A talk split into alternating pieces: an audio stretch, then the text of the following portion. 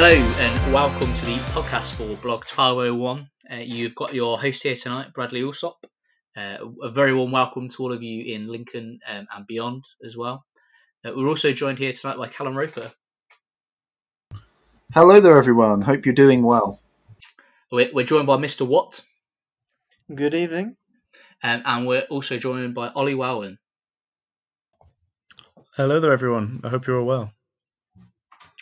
Fantastic. Uh, and as the nights draw in and as Christmas is almost upon us, uh, we are yet again uh, being brought to the brink on Brexit.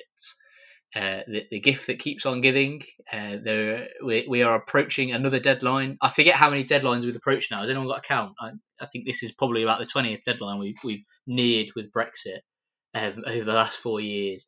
Um, but but we are on the brink of agreeing a trade deal. Well, we're on the brink of not agreeing a trade deal actually um, and and the, the, very real possibility of no deal Brexit looms.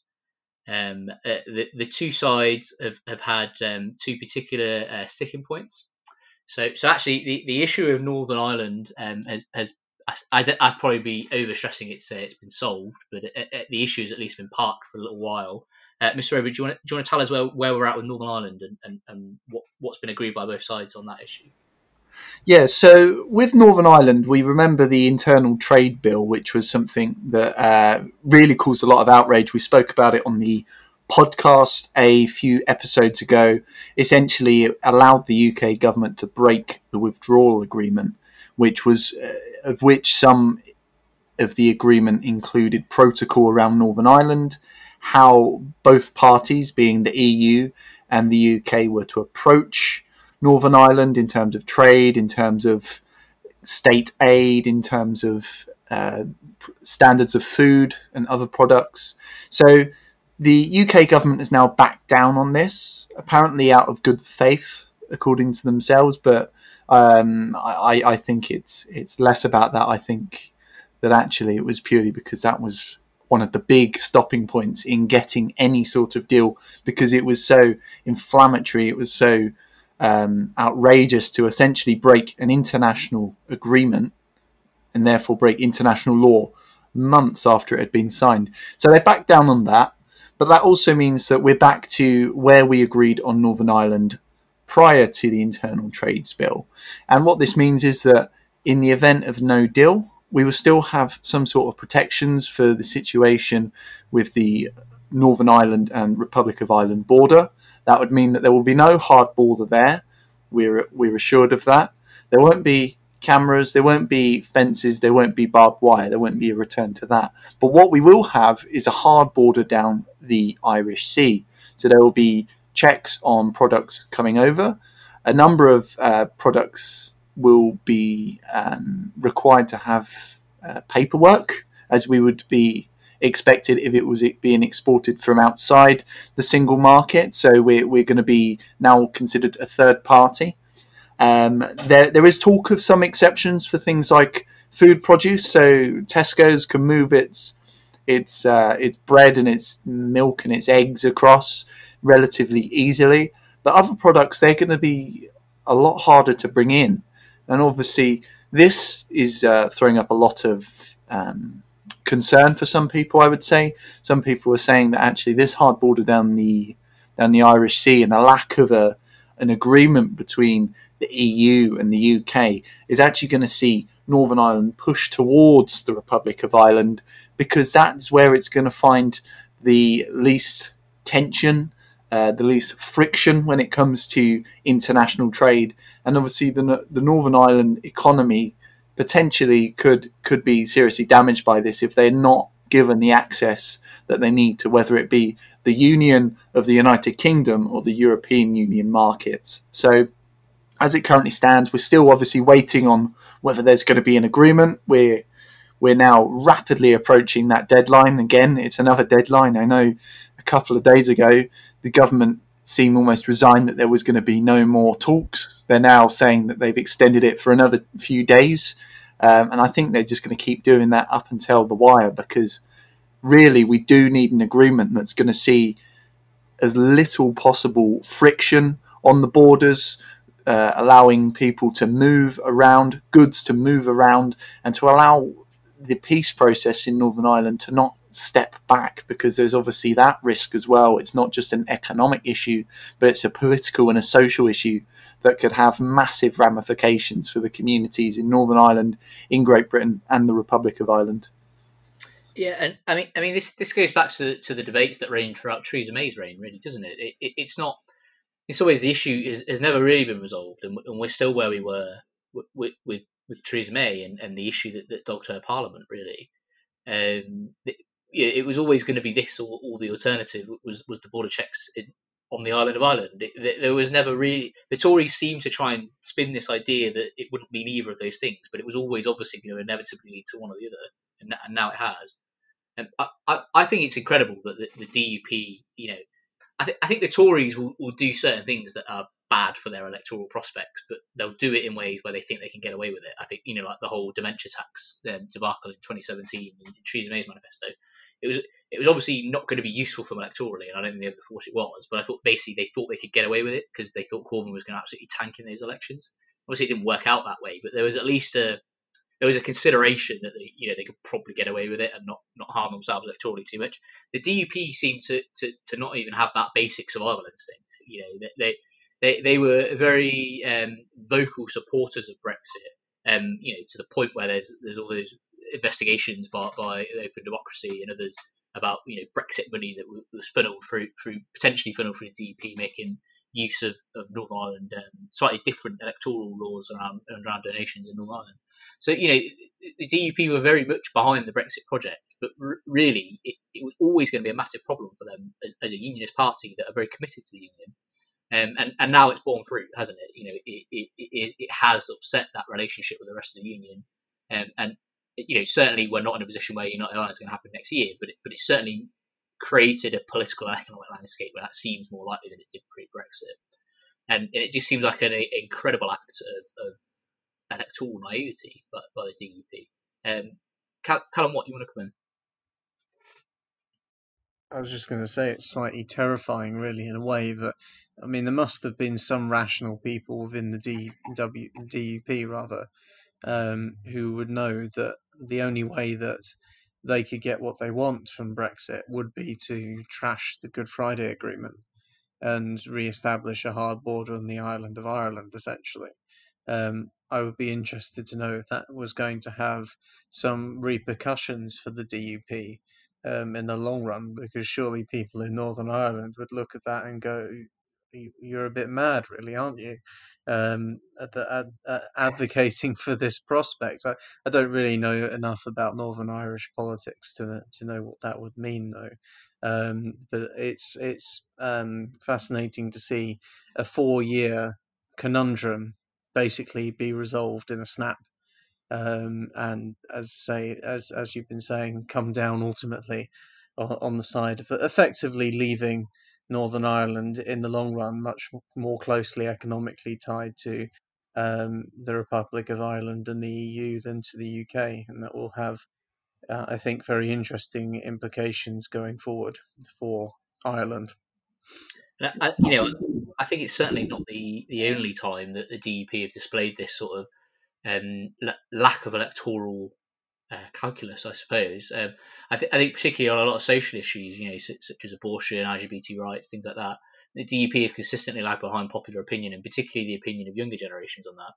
Um, now, I'm, I'm, not going to claim that, that Sinn Féin are absolutely perfect on all those issues, um, but they, they certainly seem to be a bit more willing to, to engage with those communities and, and, and, and tack policy that way to, to some degree, certainly more so than some of the hardcore in the DUP. Um, and it seems like the DUP are increasingly painting themselves into an electoral corner in that, you know, there, there might be new generations of unionists coming through that might otherwise consider voting for, for the, you know, the, the strong unionist party, um, but, but, but find it difficult to do so given their, their track record on, on, on various social issues. So it, you know, it seems like the DP have a track record for, for I, I, suppose it's quite quite blind ideology, really, isn't it, to some degree? And that, there's no, there's no um, sort of, of, of, consideration for their actual prospects whatsoever, and they, they do seem to be increasingly painting themselves into a corner. Although I imagine they'll they'll hold on to, to a certain uh, level of power and influence for some time yet, but hopefully there'll be a day when that's not the not the case.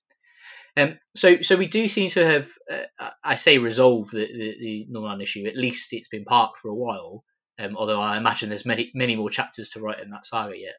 Um, but so that that's not the thing holding up um, tra- trade agreement um, amongst the EU and the UK. Um, instead, it's two other issues. What one, which is the minor issue of the two, which is fishing, um, and and the other, which is the more major sticking point, is is the ratchet clause. So, um, Callum, Callum, what do you, do you want to explain to us about about fishing and what, and what the issues of that are?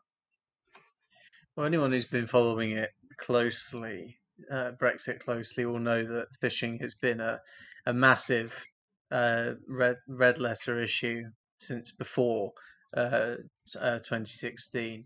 Um, you know, Margaret Thatcher, you know, going all the way back to the 80s, was was parodied as ha- having been sitting at supposed to have been sitting at the negotiating table when they were discussing the Maastricht um, Treaty, talking about my fish, my fish, that sort of thing. Um, of course, the the reality is that um, fishing stocks move around all the time. Um, and although I haven't been able to find the source for it, I have seen an image in the last couple of days which apparently shows the positions of the current British fishing fleet.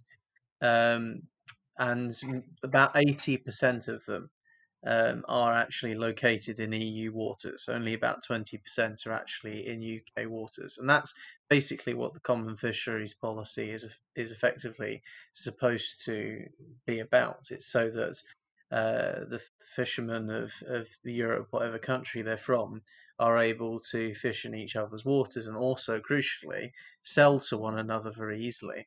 If we get a hard Brexit, what's going to happen is that you know uh, British fishermen will not be able to uh, fish in EU waters, and they will also find it a lot harder to sell uh, what it is they are catching. So it's absolutely economically not in their interests. The other point as well on, on economics is that it it's actually only represents about 0.2% of our GDP. So it's clearly not a huge economic issue, and if it was just that, it probably would have been agreed maybe years ago um, to, to keep some elements of the common fisheries policy. But because UKIP um, and uh, their, their supporters, uh, some of whom come from the fishing industry, strangely, um, ha- have been banging on about you know taking back control of our waters.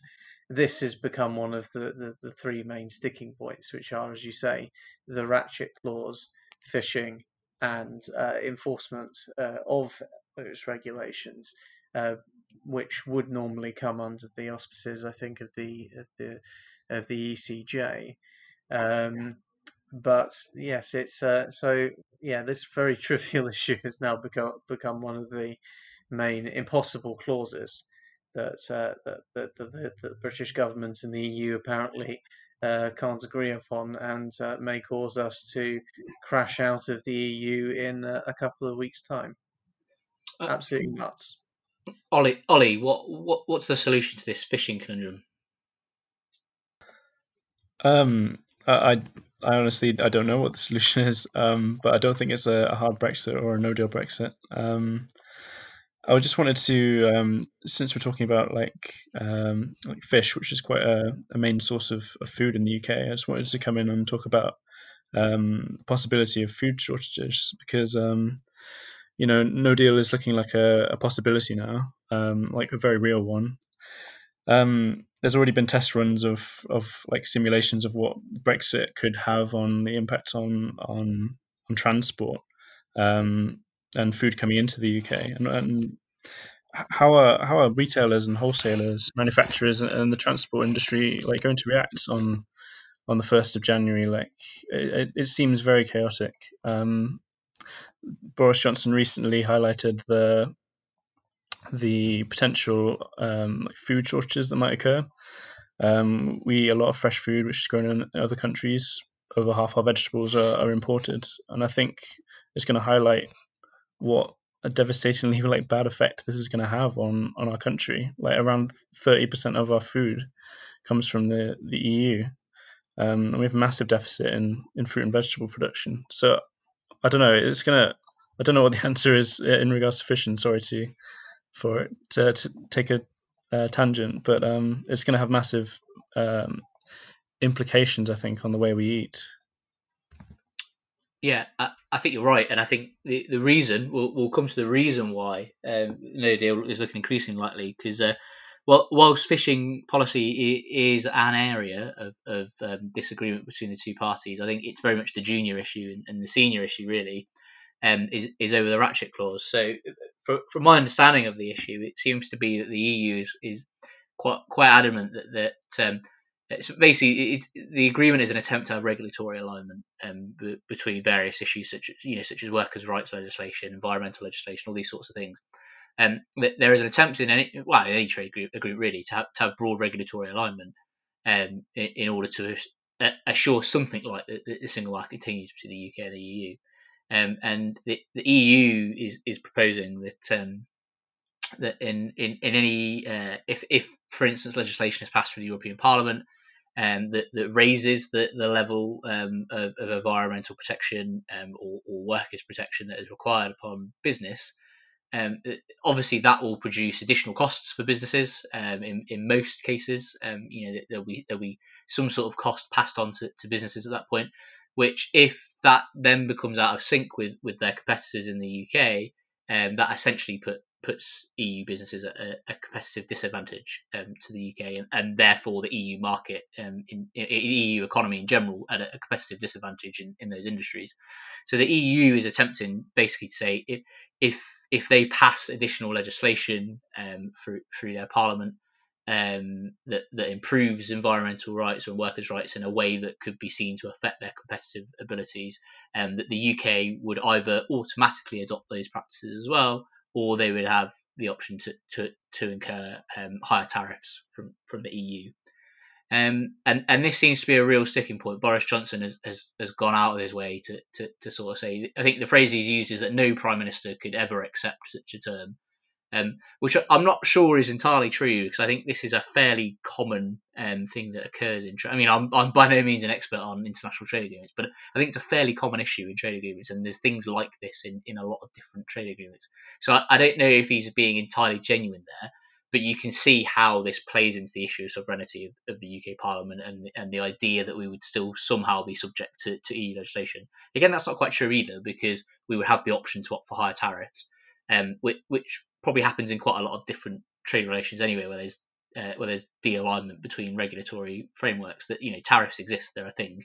The point of a trade agreement is to reduce those tariffs and, and therefore increase free trade. Um, but but yeah, the, the idea that there might some, be some de-alignment between regulatory policies and therefore there's some tariffs induced isn't exactly a novel thing in, in international trade. Um, it, who wants to come in? Callum Roper, what, what do you think of this? Is is is um is this something that should be stopping um, a deal to be achieved? Is, is Boris right to, to be happy to go to the wire and, and call on a deal over this issue?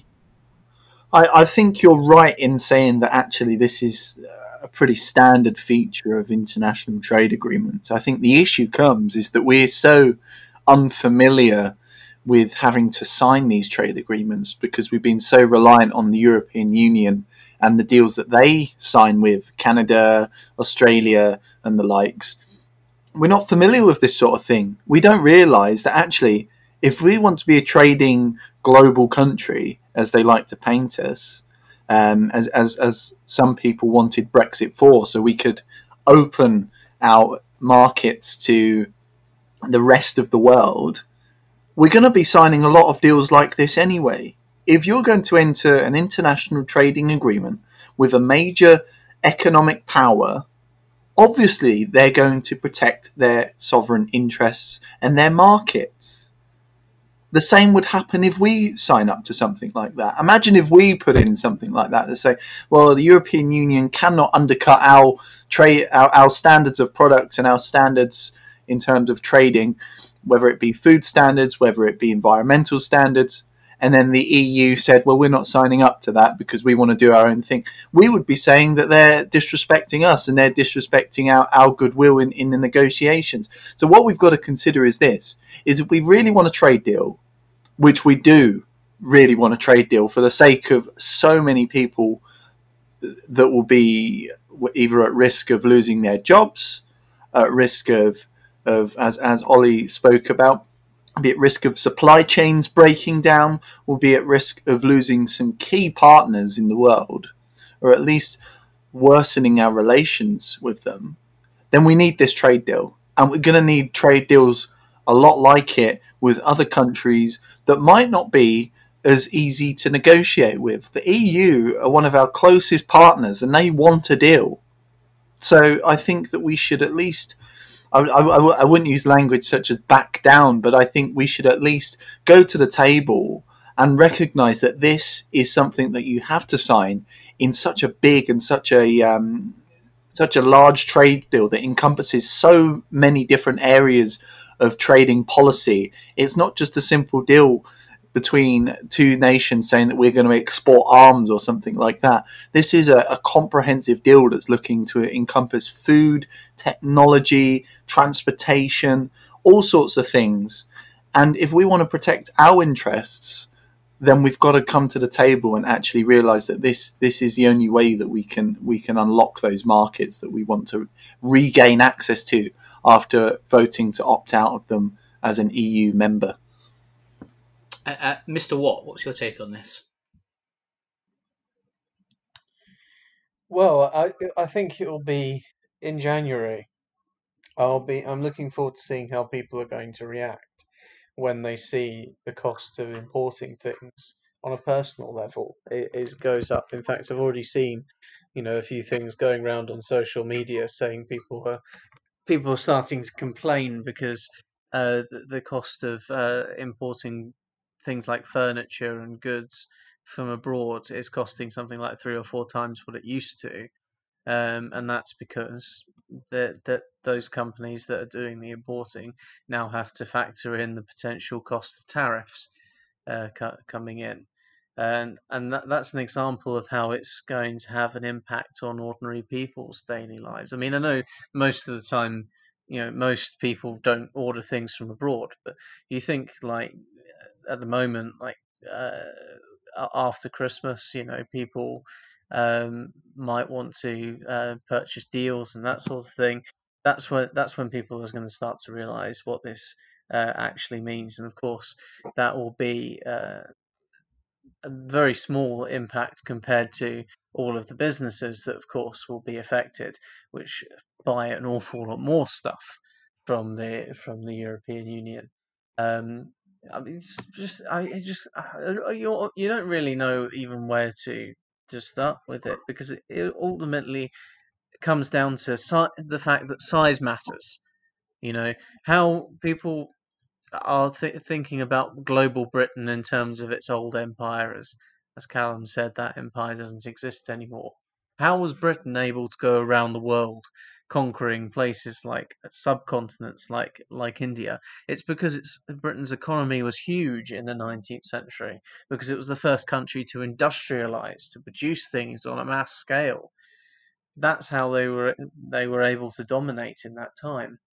Now you we are a much much smaller economy relatively speaking to the European Union, to the rest of the world, to China, to India, to America, even Canada. Um, and so they have huge economic leverage over us, no matter whether you're part of uh, the World Trade or following World Trade Organization rules, or you have some kind of uh, just bespoke um, trade deals. That's why it was so monumentally stupid for us to leave the, the, the, European Union in the first place.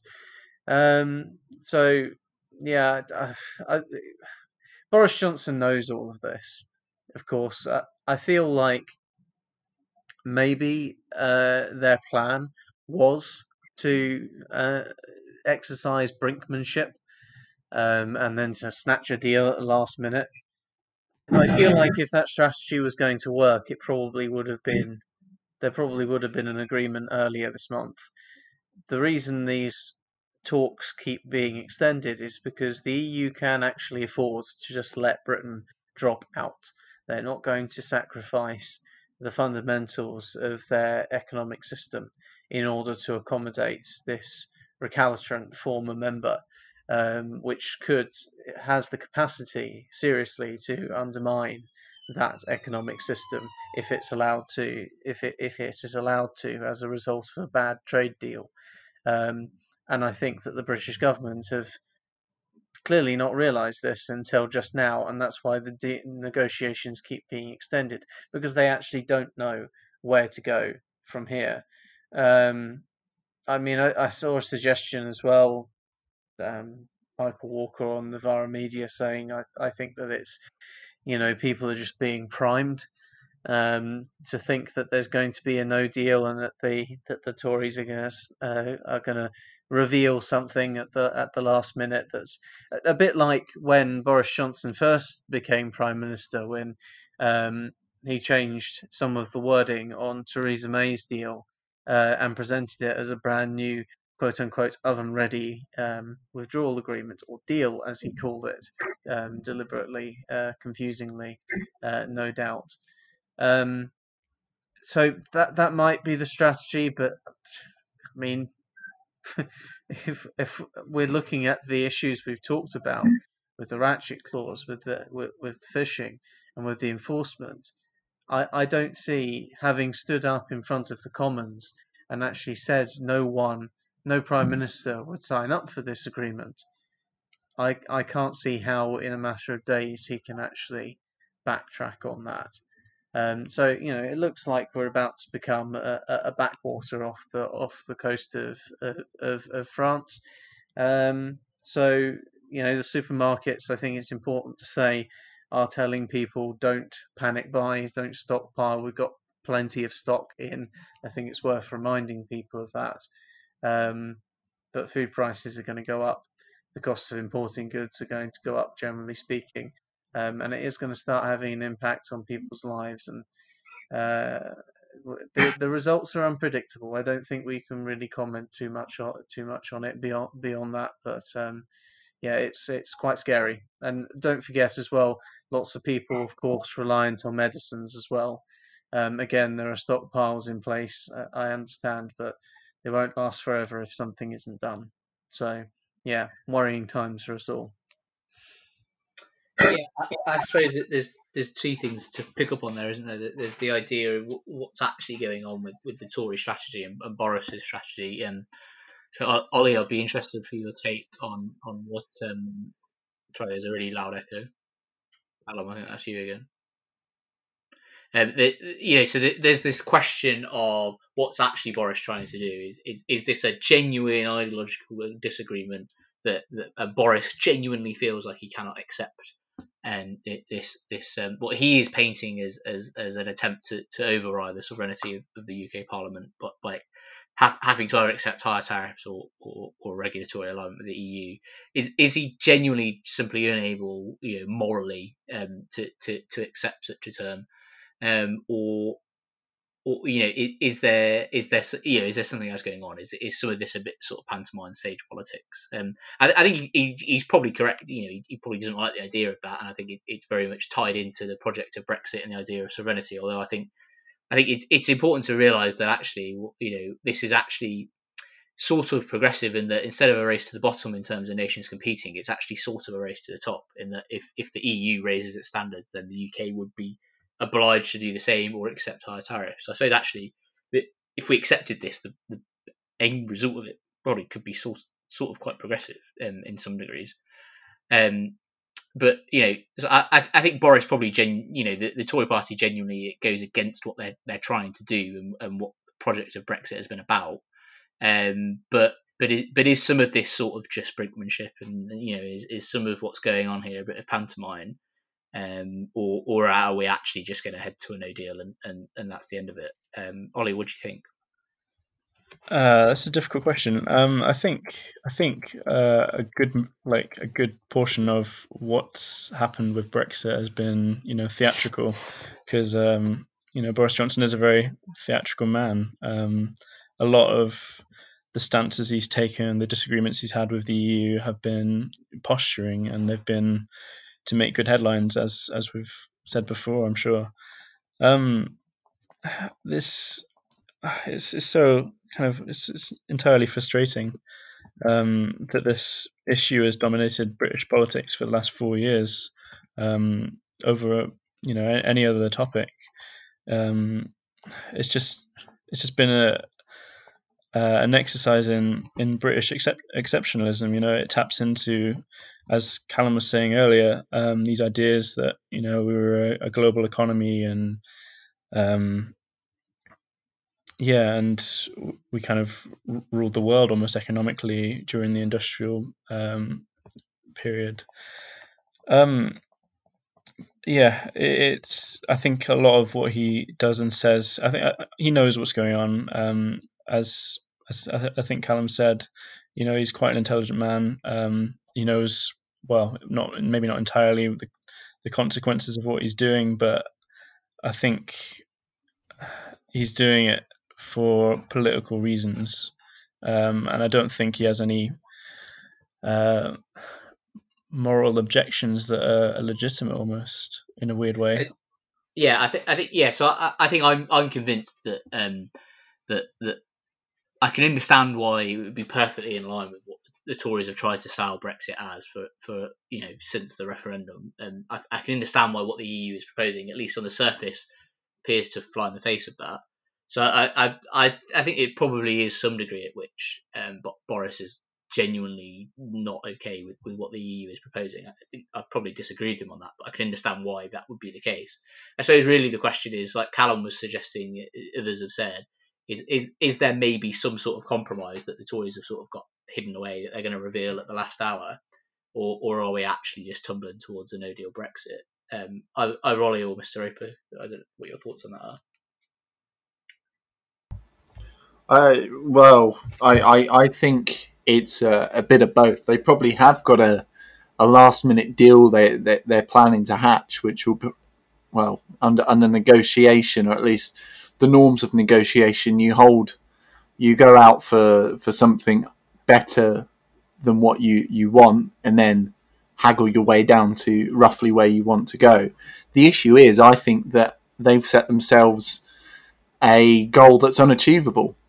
I think the Brexit that they've sold to the electorate, the Brexit they've sold to their MPs that are Brexiteers, and the Brexit that they've sold to to to basically everyone, including themselves. Really, I think they fooled themselves.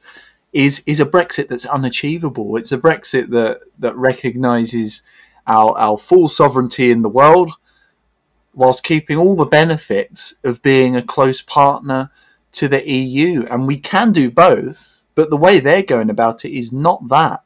So I hope that they do have something up their sleeve to get a deal of some description but as it currently stands, that where they're starting, they really need to start haggling and haggling quick and getting what they want down because it's it's it's it's unrealistic. And I don't think that the EU as as Callum rightly said the EU will be in a stronger position than we will in the case of a no deal. They will be damaged, that, that's without a doubt, but they, I think that they would be in a stronger position than we would in terms of economic damage, which is only going to be multiplied by the impact of COVID on the economy.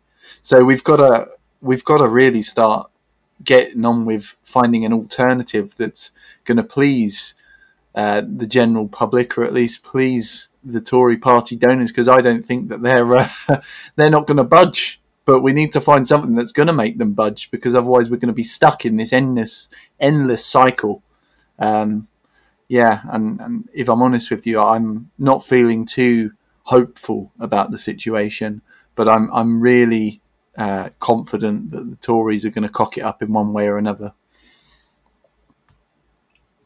so I, I suppose the, the official deadline for, for an attempt to reach a, an agreement is the 31st of December. Um, I, I don't know. I imagine they're probably going to try and, and push it all the way, and there might you know we might still be reading frantic headlines on the 30th December about deals here and there, or you know possibilities of deals here and there. Um, I, I, imagine that seems to be how it's worked in the past with these sorts of self-imposed deadlines that have existed um, in in the past. Although I, I, suppose part of me would respect it if they just, you know, if Boris just sort of, oh fuck it, it's not going to work. Um, let, us call it early and we'll call it a day. perhaps there's some respect to that because it just seems to be endless and carry on forever. Uh, but I imagine we'll still be hearing sort of, of gossip and potentials of deals from Laura Kuenssberg um, right up until the wire, I imagine. So I'm sure this won't be the, the, the last time we visit this topic on the podcast. Um, I think probably probably in future episodes we, we can give a bit more space to talking about what, what the ramifications of an no deal might be politically, but also for individuals in terms of the economy. But from the future um, that looks bleak to a past that was very bleak as well, um, it was the anniversary of, of Labour's catastrophic loss in, in, the 2019 general election. The 12th of December marked a year um, since that 2019 general election in which Boris Johnson won an 80 seat majority um, in the Houses of Parliament. Um, so it it was you know a, a, a, crushing results night for, for the Labour Party. Um, the, the Labour Party lost 60 seats, um, whilst the Conservatives won 48. Um, the swing to the Tories wasn't actually that, that high across the board as well, just over 1%, but the, the Labour lost almost 8% of the vote. Um, so, so that's really where, where the loss was. Um, and I, I think a good chunk of some of that obviously went to the Tories, but I think a bigger portion of it went to the Brexit Party. Um, so I, I, suppose the question is obviously since then we've we, we've there's been a leadership election and Keir Starmer's been elected. Um, there has been much internal um, disputes in, within the party around the uh, the suspension and, and then the removal of the whip from, from the previous leader Jeremy Corbyn. Um, some other prominent left wing uh, MPs have, have, have, bought the ire of, of the, the, new leadership um, from Rebecca Long Bailey for, for, for tweeting an article that, that um, allegedly uh, you know um, had anti-Semitic tropes in it. Um, she was sacked from the front bench for that, although she, she still has the whip in the party. Um, and and also some prominent left wing MPs have um, got defied defied the whip um, over various um, bills passing through Parliament and and and um, lost lost the front bench for that reason as well. So I, I, suppose a year on and the party is is probably not in tip top fighting shape. It would be fair to say, Callum. What what do you think? Yeah, well, thanks for coming to me first. Uh, the, there's an interesting, rather depressing litany of uh, of bad news, isn't it? Um, but uh, you know it might surprise you in a way that I'm kind of optimistic still. Um, and the reason that I say that is that you know all, all of this that has stuff that has gone on. Um, we have lost, unfortunately, ten percent of our membership uh, across the country. Um, but the membership numbers are holding up generally speaking, there hasn't been like a, a, a mass exodus beyond that. Um, and I think that the ineptitude with which there has been an attempt clearly from the top to try and uh, basically put the left back in its box post the election of Keir Starmer um, is, I think, is probably what's persuading people to stay. This fight definitely uh, isn't over for the soul of the party. I, I am disappointed, I have to say, in Starmer. I think um, I think he's thrown a lot away. Um, clearly, in the first few months, I, have got a poster on my wall. I, I, I used to um, in in Zoom calls. I used to have a poster of uh, from Jeremy Corbyn's campaign in 2015 on one shoulder and a poster of um, Keir Starmer on the other shoulder. Um, and my idea from from that in the middle of this year was that it would it would seem to be sort of balanced, you know. And now I realise it would just be pissing off basically everybody, uh, no matter what no matter what their point of view would be. So I've stopped doing that. But the the interesting thing about the Starmer poster is that it's obviously the one that was sent out to I think pretty much the whole membership uh, during his campaign. On on the reverse of that, you can see lots of endorsements from people like you know Ricky Tomlinson, Konnie Huq, interestingly, um, more more importantly, uh, Laura Parker, who's the uh, national coordinator for Momentum. You know, he held all of the cards. He had these ten pledges, which were essentially Corbynite pledges. His pitch to the membership was you know, Corbynism with a friendly face, and you could go all the way back. You know, I could talk about how you know um, the reason that Jeremy Corbyn arose in the first place wasn't some sort of left wing entryist plot. It was simply because Labour Party members had got fed up of being told that the, the way to win elections was to meet the Tories halfway, um, and it was time to take a more principled stance and see how that works.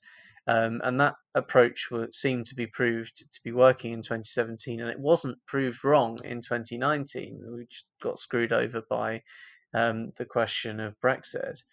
Um, so, in terms of party internal party management, I'm still somewhat optimistic because uh, if you look at the first year of Corbyn's reign, for instance, you know it was very chaotic, um, and of course culminating ultimately in the in the chicken coup of 2016, um, and then afterwards, uh, Jeremy Corbyn sort of managed to find his feet. So I hope. I hope that Starmer might learn some of the lessons of the last seven, eight months, whatever it's been, um, and and start uh, trying to do what he's always pledged to do, which is to try and actually unite the party. I think his best opportunity to do that recently was lost, as I've said before, when when Jeremy Corbyn was disciplined by the party. Um, there was there was a credible argument for, for that taking place. Um, he should have used Jeremy Corbyn being cleared by that disciplinary, fair disciplinary process as an opportunity to say, to both say we will take complaints about anti-Semitism seriously, um, and we're going to treat people fairly as well, which is why we've gone through this disciplinary process. Um, that opportunity, of course, has been has been somewhat thrown away, um, but maybe in due course, think things in politics might calm down a little bit. Um, we, we, might have a conference next year hopefully will happen in the normal way and maybe we'll get some actual policies. The, the, the, i think that will be the turning point really because the thing which sunk ed miliband's premiership for instance you know the first two or three years when he was in charge it was actually quite popular. You know his approval ratings were relatively high. Um, the 2012 election local elections in particular were quite good for labour. Um, but then in the I think it was in the summer of 2012, uh, that's when uh, Labour started talking about tough decisions and basically endorsing the the Conservative Party's uh, economic agenda. Um, so that will, as much as people like to pretend sometimes that policy doesn't matter, it absolutely does. Um, people need to believe that that Labour will um, transform the country uh, in their interests. Um, so I, I, until we see what happens at that next Labour Party conference, I, I remain optimistic that uh, that we can win. And you know, if you look at what happened in 2019, you know what I said after the 2017 election, you know, we, we almost saw a, a return to two party politics, didn't we? Um, you know, the smaller parties were sort of shut out. Both party, both the main parties got about 40% of the vote. So the 2019 election was going to be decided by whoever's vote held up. Um, in 2019, the Tories' vote held up because they wanted to get Brexit done. So that 40% coalition of people who really cared about that voted for that, and the Labour vote fragmented to the Brexit Party to uh, the Lib Dems in certain places, depending on the constituency overcoming that barrier is what will uh, allow Labour to win the next general election. Once we have seen the fallout from Brexit, we'll see how that affects the Conservative Party. Hopefully, we can then turn the national conversation back onto the more material concerns of healthcare, education, public transport, and so on, uh, which uh, is where is the strong point of Labour, whoever the leader is, um, and we can turn that into election victories uh, both locally and in due course nationally. Ollie, Ollie, what do you what do you make of that? Do you, do you think that the Labour Party has well, I, I, suppose to give the whole range of options here, has the Labour Party learnt the lessons it needs to have done from, from the 2019 defeat, um, or or at the very least, are you optimistic that, that it that it will have learnt enough lessons to be able to be, um, you know, to, to challenge uh, Boris for, for the premiership. Um, well, it might not be Boris actually by the time the next election comes around. There's all sorts of rumours about him resigning. Um, it, maybe sometime quietly next year he might bumble off in the way he does. Um, so, so it might not be Boris, but do, do, are you hopeful that the Labour Party's learnt the lessons it needs to, or that it will have done by the time of the next election?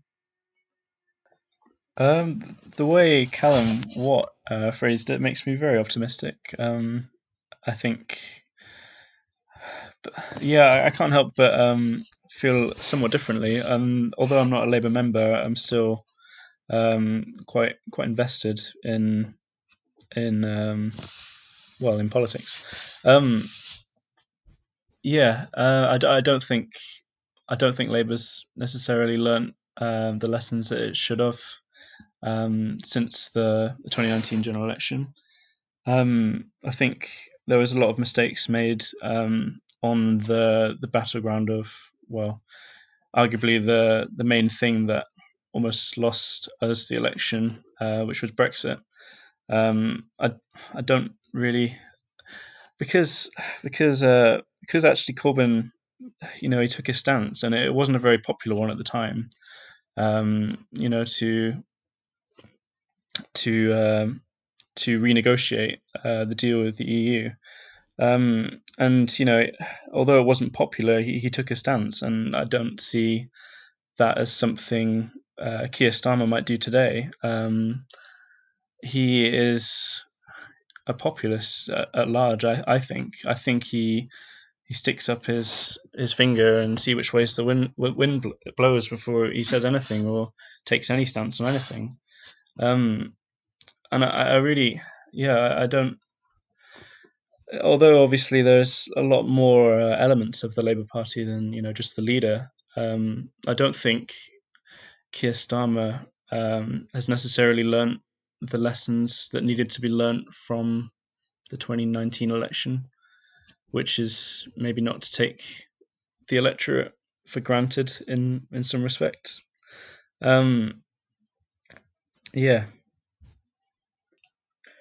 uh, Mr. Roper, I, am going to come to you before we move on because I'm, I'm, sure you've got lots to say on this. Um, but you know, so you know, maybe maybe the Labour Party hasn't learned all it needs to do from the 2019 election. Maybe it's not in um, tip top shape yet to, to contest an election, whenever that might be. I, would be very. I, am going to go out on a limb here, and someone can play this recording back to me uh, at, at, the appropriate time. I do not think the next general election in this country will be 2024. I think it'll be earlier than that maybe maybe I'm not going to say when, but I, I, would be very surprised if we have a full length parliament um, in this term. So might be eating my hat, um, but, but but when someone replays this to me, but I, am reasonably confident 2024 will not be the next UK general election in this country. And um, so we, whenever the next election is, perhaps currently we're not in tip top shape to, to fight that. Although maybe as, as Callum says, we, we might we might eventually be able to get there if we get our policy in order um, and all the rest of it what would what would we need to be doing beyond policy um, but you know in terms of organizing in terms of learning lessons in terms of strategy and communications and things from, from the 2019 election what should the labour party be doing differently to to be ready to fight um, the tories and contest that that, that election callum? Well i think I, I agree with Callum on, on policy. I think policy is one of our strongest points, but also one of our greatest assets. And this is something that we learnt in the 2019 general election and prior elections. Is one of our greatest assets as a party is our people, is our activists that go out and knock doors. They deliver leaflets, come rain or shine, and they believe in a better, fairer society. And it doesn't matter how they voted in the leadership election because that's happened now, and that's not a line that we should be fighting over.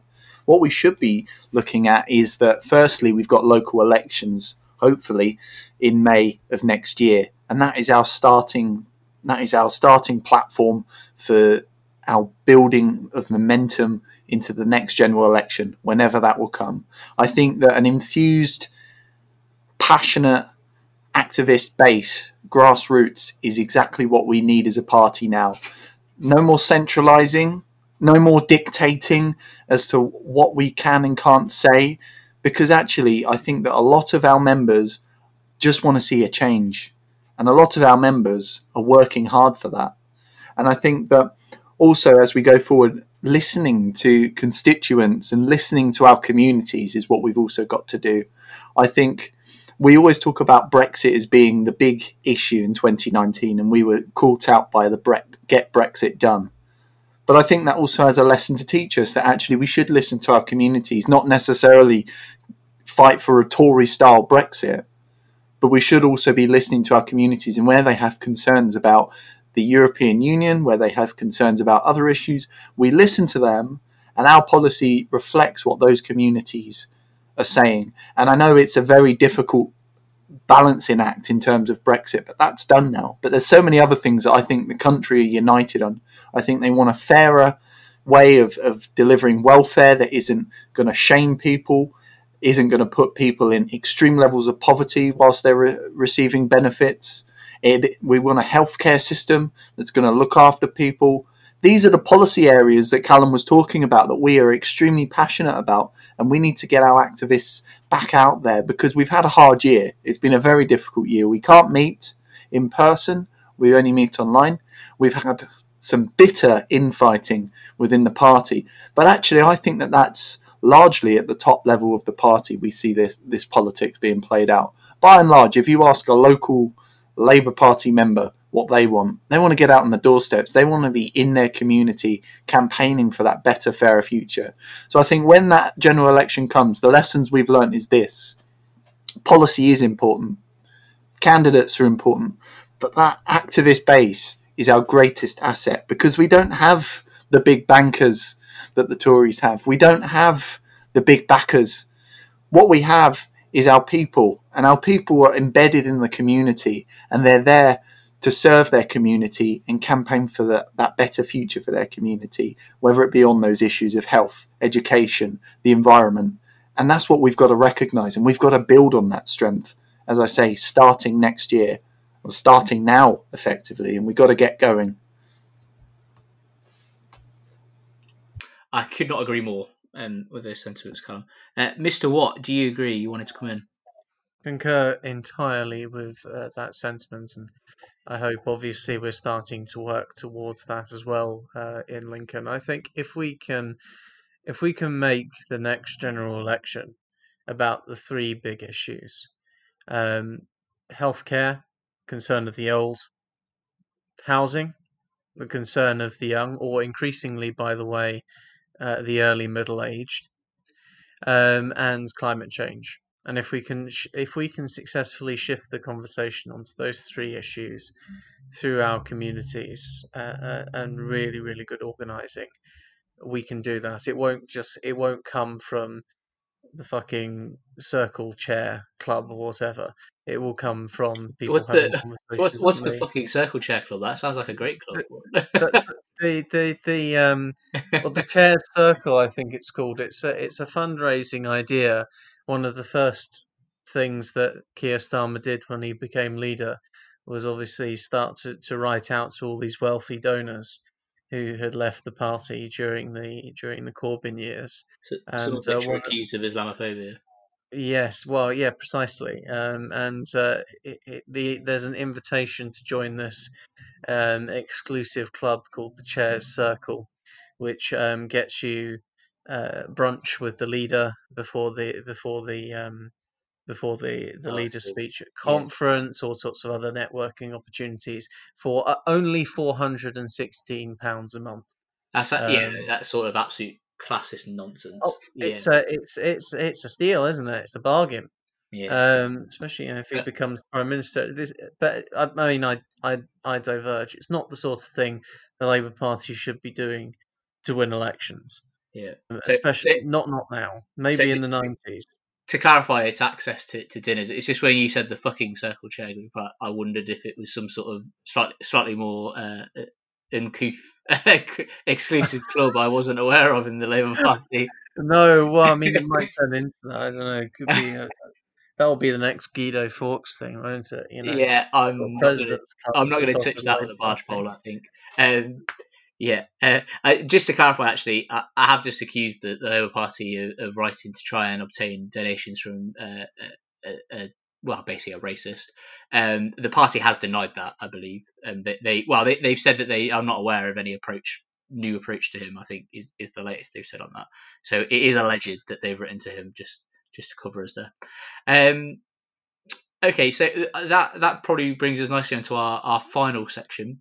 Um, uh, we're just going to talk briefly. Uh, I suppose we, we should always have a ten minute segment on COVID, shouldn't we, for, for, for this for as long as it goes on. Um, COVID, uh, the lockdown is over. Um, the the country has returned to a tiered system. Um, it, it seems like I don't think it, I think very very few places are in tier one. Um, it, maybe it's a pub quiz question if anyone was having pub quizzes um, as to, to, which parts of the country are in tier one. I think almost everywhere is in at least tier two. Um, and of, of course, the, the, news today is as we as we went went to air as it was is that um, L- London is going to be entering tier three because of, of quite a high spike in, in cases in recent days. Um, and actually, also Matt Hancock has, has announced that they seem to have evidence of a new variant, is the phrase they're using, of coronavirus, which may, may be linked may, may be linked to the, to the quick spread in the southeast of, the UK. So things aren't looking great. This is this is still you know the, the plan is still to have this sort of five day grace period where restrictions are significantly relaxed. I think the rules are going to be that you, you can have up to three households mixing indoors um, over the, over a five day Christmas period. So um, things aren't looking fantastic. Obviously, in the long term, we've got the vaccine, several vaccines now um, approved, um, and, and, the UK seems to have done quite a good job actually in, in getting stockpiles of those and, and securing deals on, on getting vaccines. Um, but but it, uh, I'm I'm quite concerned that January is going to see quite a large number of cases um, and, and a significant number of deaths throughout January and February, even as the vaccination program rolls out.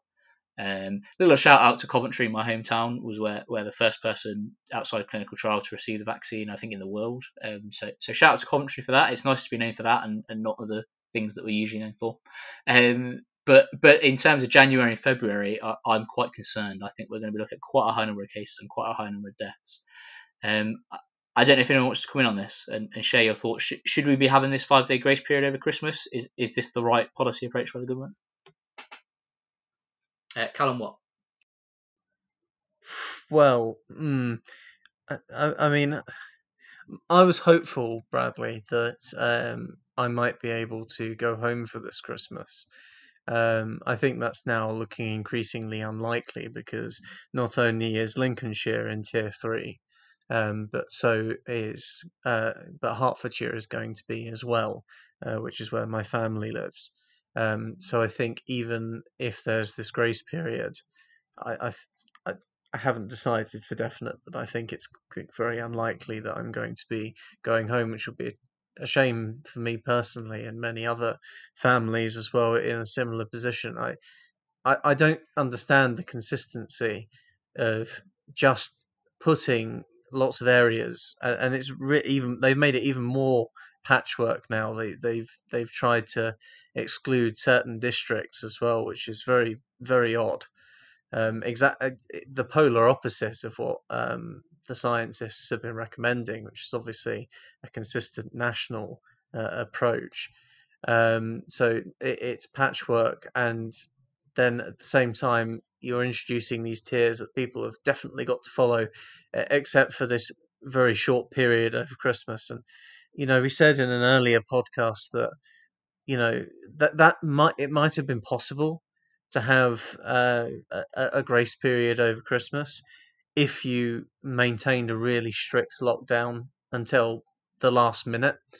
Um, that that might have made it more viable, but I think that again, like with like with the fishing issue, I think this government's just a bit insane um, because they're they're setting it up t- to be just a huge national super spreader event.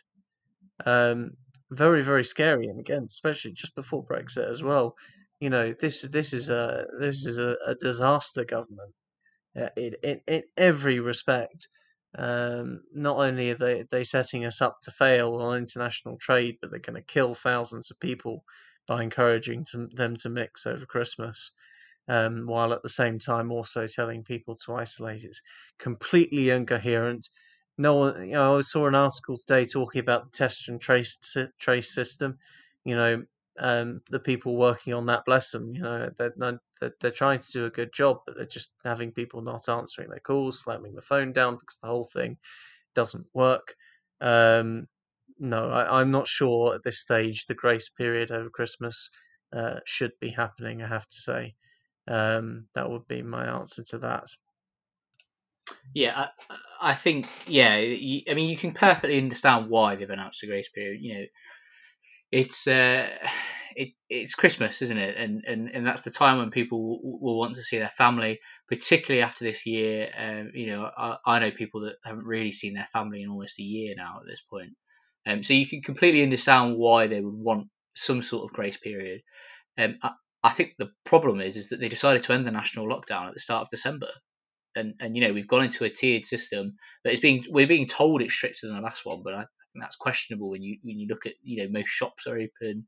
Um, and, and things like that. I think I think in some ways it's stricter, but in other ways I think it's less so. You know, gyms and shops and things are open.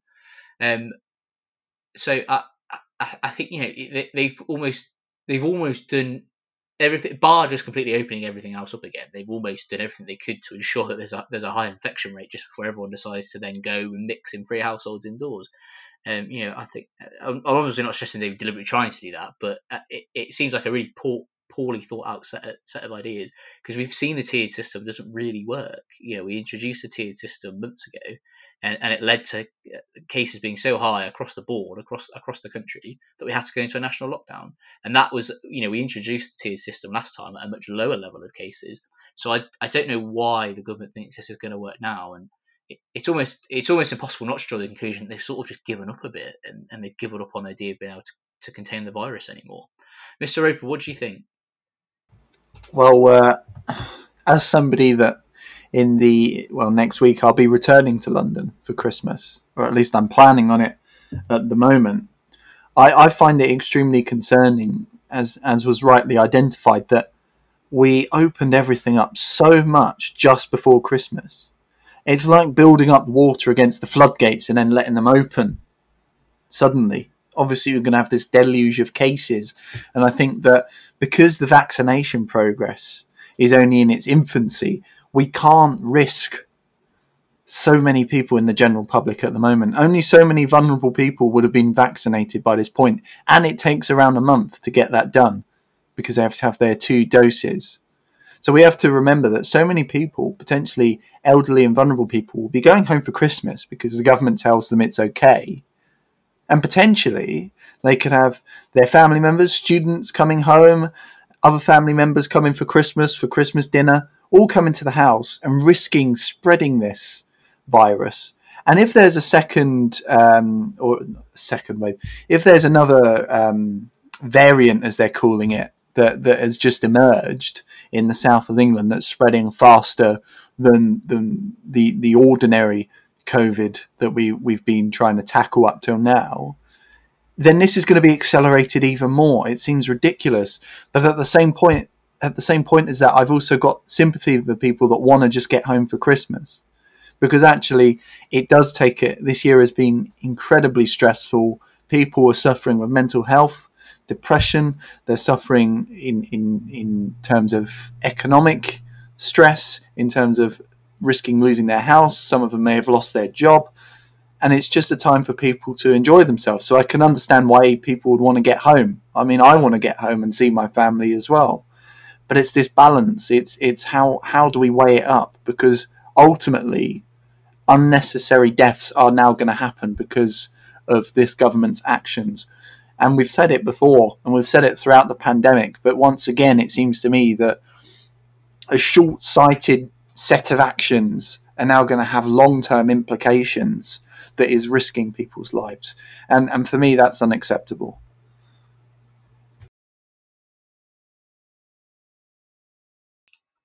Yeah, so sorry, I lost. I couldn't couldn't unmute myself there. Um, yeah, I, I think I think you're absolutely right. Um, I think j- just to clarify, I've just been reading up on the on the uh, the new variant. Um, at, at the moment, it, it's unclear whether whether it's actually linked to, to the to the spiking cases seen in the southeast. I think it's London and Kent area amongst others. Um, it, it's unclear whether that new variant is actually causing that. Um, the, the health secretary has said it, it may be linked to, to that higher rise um, and they they have a, a they they've let the World Health Organization know. Um, so it it will be interesting to see, and I, I, suppose this is the problem, isn't it, with allowing the virus to spread so much in which it has in, in this country and, and a few others, is that the more the virus spreads and replicates, the higher the chances of mutation um, and, and and new strains and, and all sorts of things. And I, am not an expert. It's possible that things like that might have a complication with the vaccine. I don't know. Um, I'm I'm not a, an expert virologist, but it, it doesn't seem like a good idea to have a policy that allows the virus to spread so much and and, poss- and possibly mutate. Ollie, we're going to come to you for, for final thoughts on this. Yeah, um, I completely agree with what's been said about the the grace period over Christmas. Uh, I think it could have been uh, something that was viable in terms of um, like putting a cost of, of lives on it because at the at the at the way it is, it's just it's just like almost inconceivable that it, it is going to be, as Callum says, like a, a super spreader event, which is just going to be like massively promoted by the government. Um, and I think it might lead to people also thinking like if they see their family over Christmas and there are no infections and like no one in their family gets ill, they're going to think, oh well, this isn't so bad. Like, what are we? It's it's not going to help towards sentiments of anti-lockdown. And I know they're a massive minority, but I think it's really important considered all the undermining of their own policy that the government's done this year. Um, yeah, I think it could have been something that was good. Um, like if you look to other countries now, like um, New Zealand, for example, went for a zero COVID policy. Um, Australia did in the end, and now there are still very few cases there. Um, it could have been something that you know was incredibly good after a, a really traumatic year for a lot of people. Um, but I, I, don't think uh, when when we're still having you know eighteen thousand cases um, per week and, and thousands of deaths per week, I don't think it's something that should be going ahead. Yeah, thanks. Um, so difficult times ahead. I think. I think the next couple of weeks um, are, are, possibly going to see more areas going going to tier three. Um, and obviously, L- London is, is, heading into tier three. I'm not sure when that actually comes into effect, but it was announced today. Um, and and obviously, yeah, for a lot of people at the worst time in, in the in the build up to Christmas. Um, but there, there, will be this five day grace period, and I think um, it, it'll be interesting to see how people respond to that actually, and how many people take that up. Um, all I would say to our listeners is um, I'm, I'm certainly not going to tell anyone not to visit their family. I think just just exercise what you think is due caution um, and be careful during those days. Um, but we will be back next week. Fear not, you will hear from us again before Christmas. Um, I, I, suppose we should probably have a bit of a, a Christmas special podcast um, uh, next time. Maybe I, I don't know what that would look like. I'm just announcing it off the top of my head. Maybe we can talk about the politics of Christmas. Um, who who knows? If you've got any suggestions, let us know on, on social media. Um, but for now, it, it's a, a, goodbye from me, Bradley, uh, and it's goodbye from Mr. Roper. Goodbye, everyone. I've got an idea for a title for that show. All I want for Christmas is a Labour government. Have a safe week, everyone. Fantastic. I, this is why we always leave the titles to Mr. Roper. He, he's a genius in that department. Uh, and it's a goodbye from Mr. Watt. Goodbye. Good. Stay safe. Uh, Mr. Watt not sounding convinced by that title, um, and it, and it's goodbye from Ollie as well. I thought the title was great. Uh, goodbye, everyone. Fantastic. There you go. If you've got any better suggestions, let us know. It's, it's, it's, it's, a great title. I, I concur entirely with it. I, I look forward to uh, to that special. I mean, you just sounded slightly exasperated when you came on the mic. I just exasperated with everything, Bradley. I'm sorry. Uh, after this year, that is perfectly understandable.